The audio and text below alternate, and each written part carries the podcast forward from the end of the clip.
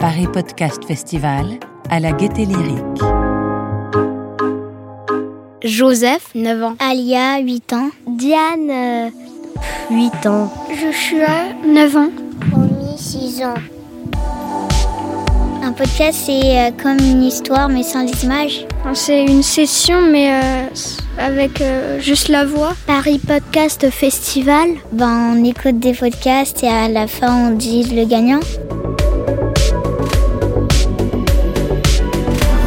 Alors, il y a euh, euh, Raconte-moi une bêtise, euh, Roméo Violette, Cornebidouille et, euh, et qui a inventé euh, les pâtes et tout ça, tout ça. La bêtise On démarre par la bêtise? Oui. Vous êtes tous d'accord Oui. Alors c'est parti. Donc je prends tout le paquet de spaghettis que je déverse dans le, le toaster et puis je mets en marche euh, tout simplement le toaster. Donc euh, on reste à côté, on est assez content de, de notre idée, hein, on a hâte que ça cuise. Et puis effectivement, ça cuit, mais pas du tout de la bonne manière.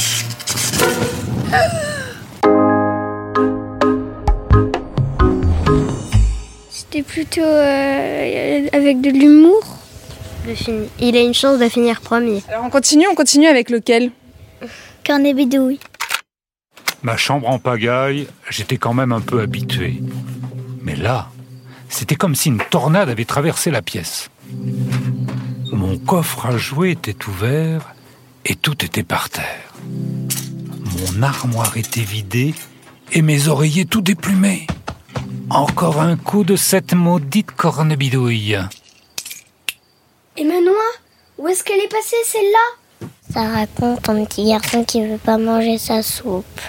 Cornebidouille, elle lui fait peur. C'est la sorcière. Elle doit forcer les enfants à manger leur soupe. Bah, il y a aussi de la musique et tous les rimes qu'elle fait, genre euh, dégage de là, face de Panthécrase, ça m'a bien fait marrer. Dans ma tête, je hurlais de joie. Moi, disponible Mais évidemment que je suis disponible, mon amour Vous comprenez ce qui se passe? Non seulement Violette connaît mon prénom, mais en plus, elle m'invite à son anniversaire.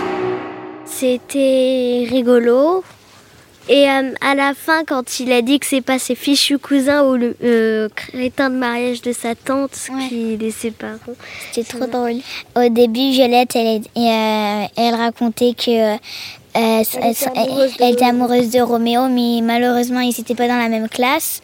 Il y avait une fichue banderole qui les séparait et à cause du Covid. Et euh, après, euh, Violette, elle a eu euh, un plan. Euh, elle, a dit, je vais attendre le 7 mars. C'est l'anniversaire de Violette. Et après, le 7 mars, il ça arrive. Et après, il lui demande s'il peut venir à son anniversaire. Et après, il lui a dit oui. Et après, il a, il a dit à sa mère. Et sa mère, elle a dit on ne peut pas y aller le 7 mars, c'est l'anniversaire de sa tante. Euh, la- le mariage de sa tante. Et euh, voilà. J'aimais pas trop parce que euh, j'aime pas trop les histoires d'amour moi aussi.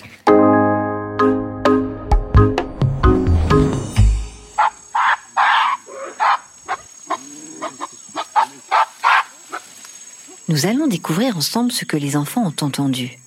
Merlin, 8 ans, a été le premier à m'envoyer sa réponse. Je pense que c'est une jungle euh, avec tous les bruits d'animaux. Ils sont euh, pas vraiment contents. Et aussi qu'il a un chantier. Les bruits, ils étaient rigolos. Ça m'a fait penser à des singes qui se bagarrent. Euh, moi j'avais l'impression que c'était des poulets. Un chien qui aboyait dans une ferme. Qu'en fait j'avais tout faux. Sa mission, assainir la ville de Paris, la rendre plus propre.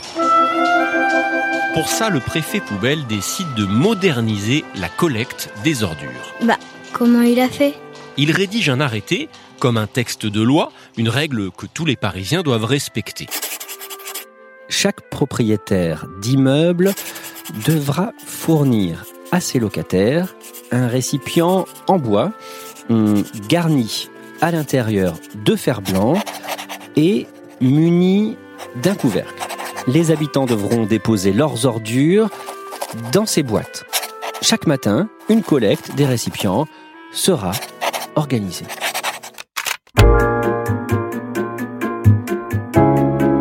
Ils l'ont appelé poubelle pour euh, l'insulter. Et qu'il l'avait appelé poubelle euh, pour se moquer de lui au début. Mais le nom, il est resté.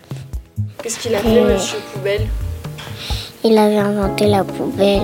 Bah, qu'au début, ils n'étaient pas trop d'accord. Mais ils ont réussi à, à trouver un accord. Qu'est-ce qui était pas trop d'accord euh, Bah, il y avait des gens qui ramassaient les ordures.